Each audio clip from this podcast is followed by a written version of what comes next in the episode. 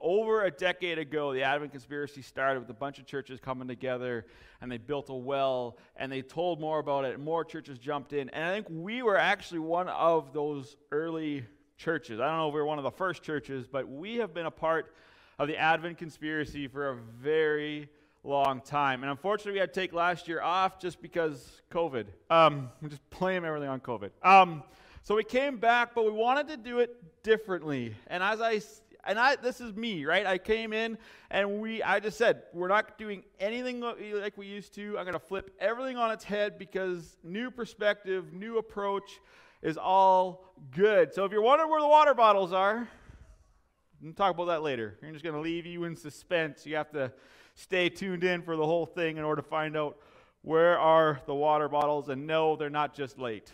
There's a plan with them. Um, before we get too far, um, I want to share, I'm going to bestow a little piece of knowledge that I learned this week. Some of you probably already knew this, and you're going to give me this look of disappointment like, really, Matt? You didn't know that? No, I did not. And I thought I had dis- I hit the jackpot of useless information. But um, I told this to someone else, shared this with someone in the church, and they just gave me that, oh, you're one of those. I'm so sorry. Like, really? Everyone knew this? So, tape measures. How many people, when it comes to a tape measure, do the whole like bend approach when you get to a corner? Everybody? Okay? How many people knew on the side of the tape measure, it tells you how big the tape measure is? Yeah, okay. I'm the only one. So, so that when you butt up against the wall, you look, it says 38, and you add 3. It's 41 inches long. I didn't know that. I've been doing the whole bend in the corner guess thing for years. And you're all looking at me the same way the other person did. I'm so disappointed in you, Pastor. I know, okay? I don't get out much. I'm sorry. I thought this was the, like, I've been using tape measures wrong for so long. That would have changed so many marks in school. Like, I probably would have got better measurements in my shop class. But I blame my shop teacher. He did not tell me that. Or if he did, I was not listening. It's still his fault, though. He should have been had my attention better. Anyways, my opening question is how many people have been using something the one way for a long time only discover you've been using it wrong? And and yeah, okay, we're, we're going to be honest about that. Okay, good. I, I, I embarrassed myself with my little oopsie. And thank you for joining me in my humility of embarrassment. Um, I was I, I had a really good another really good example and it has lost me just because the tape measure thing. Anyways, um, this this happens, right? We're either your father or your mom did something one way and they taught you to use it, and then you come along to someone who's like smarter or uses that thing more often and they use it right, and you're like, oh, Dad, how could you? You taught me wrong. Mom, how could you? You taught me wrong. Or somebody taught me. And it's just like, that just makes way more sense. I'm going to get way more use out of that. It's going to not cost me a finger. Like, you know, it's just, man, I've been missing out. And I want you to keep that idea in mind. How many things have you gone through life, you've used it one way, only to discover you've been doing it wrong? And I'm not saying that today's topic, you've been doing it wrong, but I want us to be open to the idea that maybe we can get more out of it. Maybe it's not so much you're doing wrong, but maybe we've just been missing out on the fullness of what we could be pulling out. And this morning, Part one of the Advent conspiracy is this idea of worship fully. And it's so important that we get this one right. Because you go through the Advent conspiracy material, they've now written a book about it because of all the great success that they've had about blessing people in other countries and other ministries. If you don't get the worship part right, the rest of Advent conspiracy just starts to feel like you're going through the motions.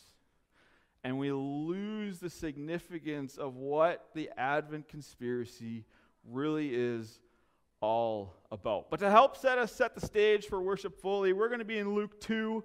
And so if you got your physical Bible, you can go there. If you don't, it's going to be on the screen. Luke 2, starting in verse 8.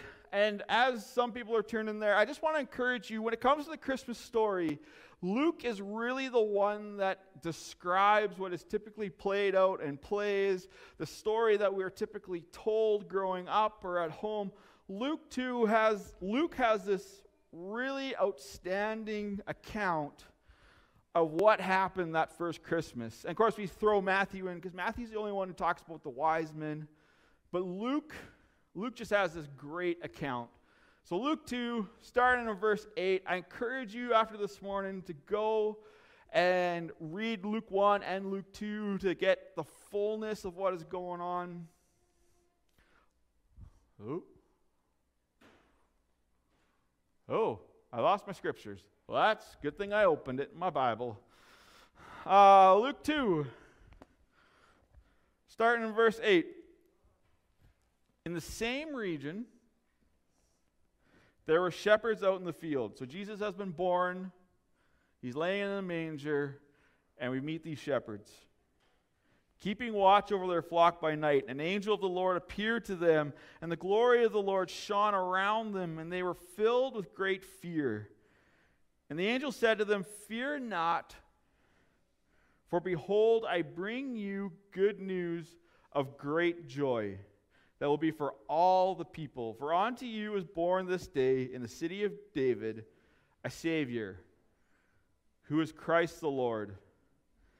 And this will be a sign for you. You will find a baby wrapped in swaddling cloths and lying in a manger. And suddenly there was with the angel a multitude of the heavenly host, praising God and saying, Glory to God in the highest, and on earth peace among those with whom he is pleased. When the angels went away from them into heaven, the shepherds said to one another, Let us go over to Bethlehem and see this thing that has happened, which the Lord has made known to us. And they went with haste and found Mary and Joseph and the baby lying in a manger. And when they saw it, they made known, saying that they had been told concerning this child. And all who heard it wondered at what the shepherds told them. But Mary treasured up all these things, pondering them in her heart. The shepherds returned, glorifying and praising God, for they had heard and seen as it had been told them. We know this part of the story. The shepherds are out in the flock, they're out in the middle of nowhere, the pasture, watching the sheep, and the angels appear, and the great heavenly host declare that the Savior of the world has been born. And it all seems well and good, but we have to remember an important part of this story shepherds are not exactly high class people in this day. In fact, right all throughout Israelite history, from the Egyptians to the Romans, the shepherds were looked down on. They're seen basically as equal to dirt. Nobody in their right mind wanted to be a shepherd, and nobody wanted to associate with shepherds. They were dirty. They slept with the sheep. You know, some of them talked to the animal. Like they're just they were just weird, and people didn't appreciate shepherds. They didn't appreciate the work that they did, and so this was if the heavenly hosts were supposed to arrive and declare that the Savior of the world had come. Shepherds were not on the hit list of people for them to visit. Shepherds, in fact, are probably the ones who found out eventually. And it's amazing how, when you consider the fact that of all the people that the, she- that the angels could have appeared to, they could have appeared to the king, they could have appeared to the high society, they could have appeared to anyone, but they appeared to the shepherds. It actually adds for those who read and look for like whether or not the story is credible or not, this actually adds credibility because a good author and a good historian would not make this up. Because this was not the expected course of action. These were not the people that God was supposed to speak to, and yet here they are. Not just one, a whole heavenly host appears before these shepherds and declare that the Savior of the world has appeared in Bethlehem and you are to go and see for yourself. And so the shepherds go. Banning the sheep. I don't know if they, you know, they left the low man on the totem pole behind, like, good luck, we're going to go see if this is true. But they go. Sure enough, just as the angels described, they find Jesus. And this is, is not the point isn't about the shepherds. It's not about their standing in society. It's not about the fact that the angels appeared to them. It's actually more about their response. It says that they went and they saw Jesus, and what did they do? They went away glorifying and praising God. They were so stirred at the arrival of the Savior that their only response was to glorify praise and worship the God of the universe, saying, Thank you, God, that this has happened. And in fact, as you read through Luke and you read through Matthew and read through all the accounts of the Christmas story, every time there's a someone impacts Jesus, they can't help but walk away singing and praising and worshiping God. Just a little bit earlier in chapter 1, Mary is visited by the angel and she doesn't worship then, right? She's kind of in shock. I'm going to do what?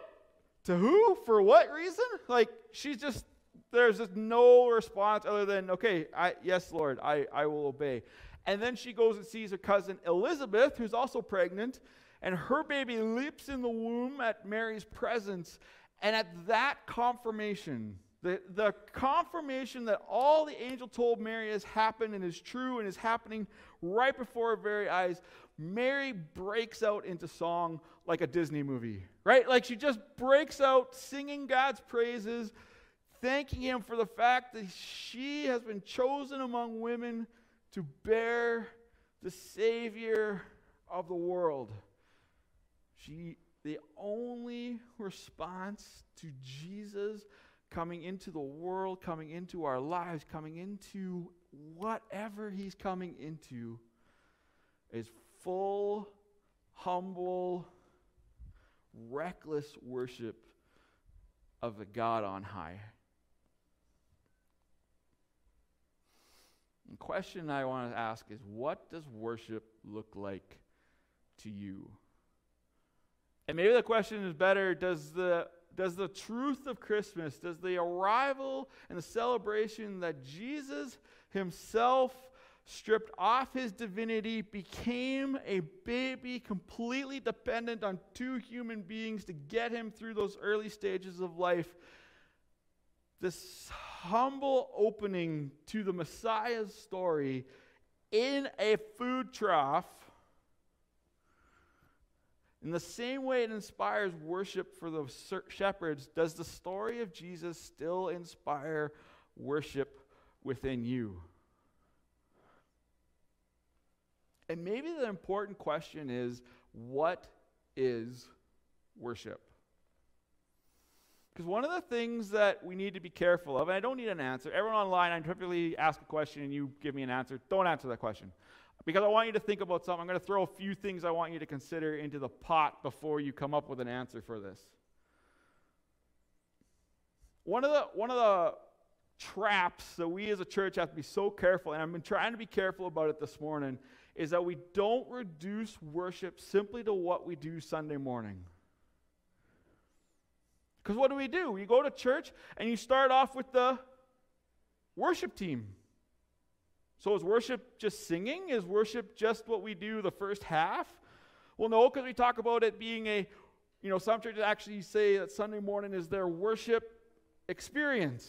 Oh, so all Sunday morning is worship. Okay, so if worship is reduced to simply what happens between 10 and 11 on Sunday morning, we're completely missing the point of what worship really is. And even when Luke is telling the story. As the shepherds walk away, they didn't, he did not say the shepherds walked away worshiping. What did they say? The shepherds walked away praising and glorifying God. Why? Because worship is a full life act, it's not just a momentary thing that you do once a week. And, worship, and singing is part of worship, and praising is part of worship, and prayer. But gathering is part of worship. Your work is part of worship. In fact, Paul says this in 1 Corinthians. Of course, it didn't pop up. Um, 1 Corinthians 10, verse 31, Paul says that whether it is you're eating or you're drinking, didn't think of mealtime as worship, but whether you're eating or you're drinking, do everything, everything to the glory of God, to the honor of God. Even the way that we eat and we drink and we gather the way we work, the way we raise our families, the way we interact with one another, all of these things are meant to be an act of worship before our God. Because every situation, we should find a reason to just glorify and be awed of God's goodness and love poured out on us. And this whole idea of worship fully should be so much easier at the Christmas season because every Christmas tree, every piece of garland, you go down Main Street, Christmas is everywhere. And we should just be so overwhelmed with praise and adoration about the fact that we are celebrating the arrival of Christ to do what only Christ could do to strip off divinity, to live a perfect life, to die in our place, take our sins away so we could have uninhibited relationship with God the Father. This is all good news. This is all good things. And as we walk down Main Street, should be just, ah, I can't contain myself because Christ is coming. We're celebrating. This is a good season. We should just be so full of worship. But that's not what Christmas is. Christmas has been reduced to filling out the shopping list, making sure that everybody gets the perfect thing, making sure the meal is perfect, you know. Christmas is not joyful. Christmas is not worshipful. Christmas has been reduced to something that is horribly, horribly stressful and we have four weeks as we approach Christmas, and we're supposed to be in the season of preparation, of worship and praise, and looking forward to Christmas Eve when we gather for the Christmas Eve service and we celebrate the arrival of Christ into each and every one of our lives and the amazing plan and kingdom that God wants to start on earth. And yet, as I told you, we're four Sundays away from Christmas. Everyone's blood pressure went. and the season of worship and praise and adoration, where our hearts should be overwhelmed with joy, we get stressed and weighed down, and that should be the alarm bell that we're doing something wrong. Christmas shouldn't be stressful, it should be so amazing. We should be totally different people as we are four weeks out from celebrating the birth of Christ. But we're not. We got to go see our doctor for, you know, I need something to calm me down because I'm going to, someone's going to get something. They're not going to like it. Like, and this is what Advent conspiracy is all about. It's not about doing a good thing for the sake of doing a good thing. It's about getting so lost and so overwhelmed in worship of our God. God doesn't need your worship. We don't, God doesn't write in the word, you know, worship me on a regular basis because I need your worship. He doesn't need your worship.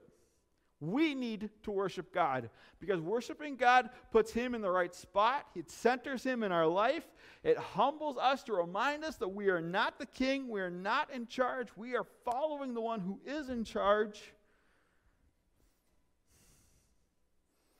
We need to worship God. We need to get in this space where we keep God on the throne of our life, where we keep God at the center of our life, where God is everything, and that worship is just bubbling out and just overwhelmingly coming out of us.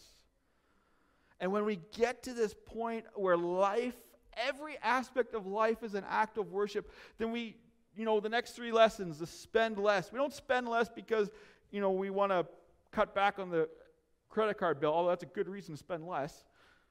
We spend less because we want to worship God with our praise and we don't want the weight of debt and we don't want the distractions of things, but we want we come at this from this place of worship where we just want to worship God better. And we want to create an atmosphere of worship within our family better.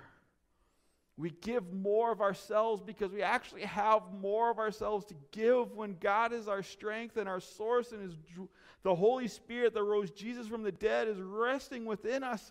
When we're focused on Him, we give more of what really matters because we do it out of a place of worshiping God of the universe.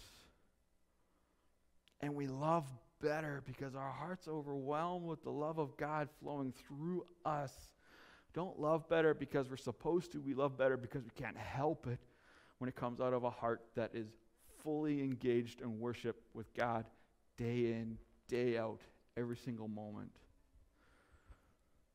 And unless we get this idea of full life, every moment, every day, every thought kind of worship, then everything else we do with Advent Conspiracy, and I would say everything else we do in church, is simply going through the motions because it's good things that we're supposed to do instead of God things that we are called to do.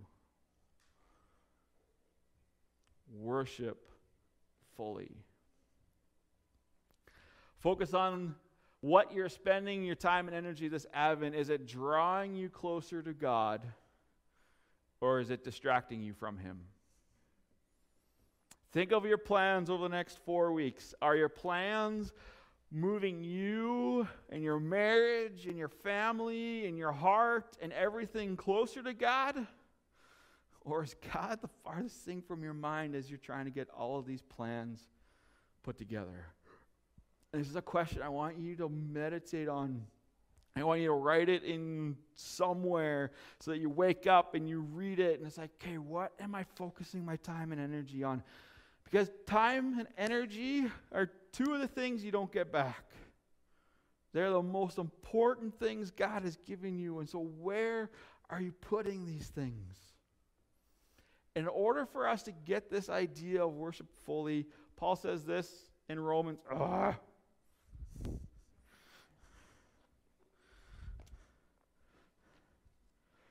I always say, you know, it's a good message when something goes wrong. I'm not saying I'm doing good. I'm just saying that that's typically what happens. Anyways,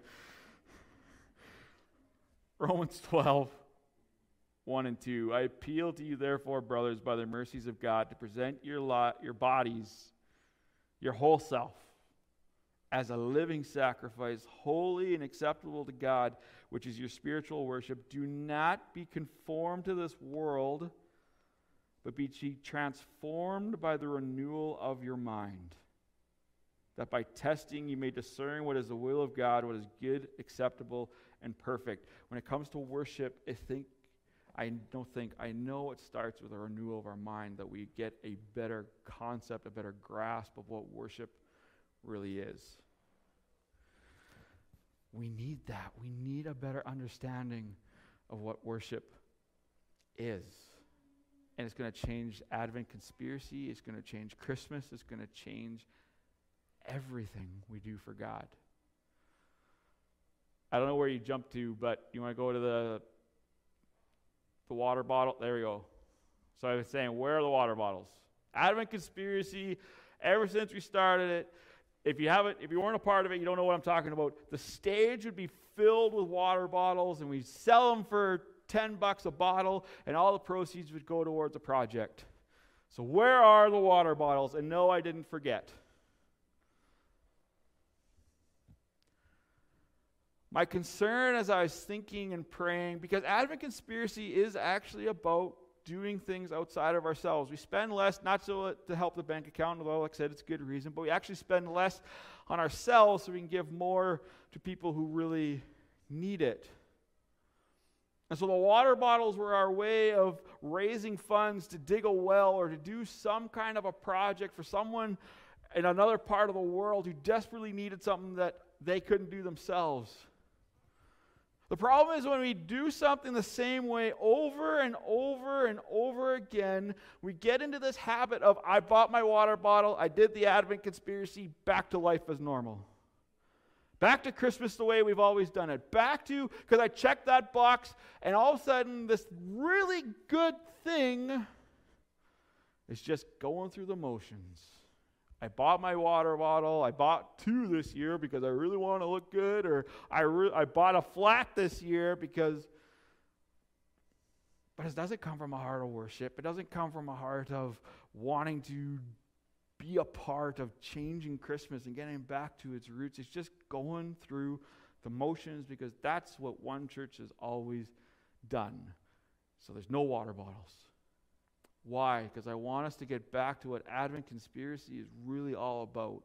Advent Conspiracy is all about getting back to a spot of fully worshiping. It's about getting back to doing Christmas the right way with our families. I want us to get back to what it's getting back to a God honoring Advent season that Christmas actually becomes what Christmas is supposed to be about. It's actually about putting Christ back into Christmas. And so I got rid of the distraction. I got rid of the motion because now the motion is gone and we have to reevaluate what Advent conspiracy really means for us. And I'm not saying don't do something, I'm saying find something that you're passionate about. We did wells. Wells are a good thing. And if you're passionate about digging wells in other countries, then find a program. I got lots that I could get you plugged into. You do it. You don't need us. But maybe it's not wells in another country. Maybe it's the Choose Life ministry right here in our own town, right in our own backyard. We're passionate about that. So spend less on Christmas gifts and give towards them. They need help. Give to the food bank. Find something. God has given each and every one of us passions and values and convictions that are unique to us. So find a cause that lines up with your values, with your convictions, something that you can get passionate about, get behind, and do wholeheartedly. Don't do it because we told you to. Do it because you actually want to do something about what's going on in our world, and this is your way of making a difference. And don't just do it and say, hey, kids, we're doing this, but invite your kids in the conversation. Invite your family in the conversation. Say, hey, this year, instead of spending whatever on Christmas, $1 trillion every year spent on Christmas. Instead of blowing up the credit card on Christmas this year, let's do a couple of smaller things and let's put the rest of that money we would have spent and do something big. Guys, what are you passionate about? What do you guys want to help with? Your kids may surprise you with what they want to do. And if they have say, they're going to get excited about it. God calls us to this reckless generosity because everything we have is a gift from Him, and He gives it to us to give on to others. So practice reckless generosity in the way that connects you and connects your family to the mission that God has put you on. What are you passionate about? What do you want to give to? And when we get to the last session, the love all, because that's the big one. Love all is about getting out and doing Christmas for others. Tell us what you're doing. Share with us. How are you going to love someone outside of your family this Christmas? I would love to hear the ideas. And over the next couple of weeks, we're going to post some ideas. We're going to put some slides up, say, hey, this is a really good cause. If you're looking for something, check this out. And we'll do it all Advent conspiracy long, but we're not going to put everything up. So tell us what you're going to do. What's the cause you're going to get behind? What are the lives you're going to impact with your Christmas season? Give the gift that is going to make a big difference and isn't just going to get thrown in the pile and forgotten about next year. Let's pray. Heavenly Father, I thank you, God, for the Advent conspiracy. I thank you for this movement that started over a decade ago and that we get to be a part of it. And I pray, God, that you're challenging our hearts and challenging our minds to approach these next four weeks differently, approach Christmas differently. God, create in us an attitude of worship that just fully engages worship with you day in, day out. Help us get lost in our worship of you, God. May our lives just radiate everything from our laying down our heads to go to sleep to the meals that we eat, the way we eat our meals, the time we spend with people. God, may all of it be an act of worship, lifting your name above every other name. Help us, God, get focused that the things we spend our time and energy on are drawing us closer to you, not farther away. And Father, I pray that as we, whatever we are doing, that you would put a cause on our hearts. And that we would be sensitive to where you are leading us and leading our families to do what you've called us to do to impact the lives that only we can impact. Give us a cause that's going to excite us and fire us up, and that we want to get involved with year after year after year and help us do Christmas in a way that puts you, Jesus, right where you are supposed to be. God, we love you. Give you all our praise and thanks. We lift your name above every other name, Jesus. Amen.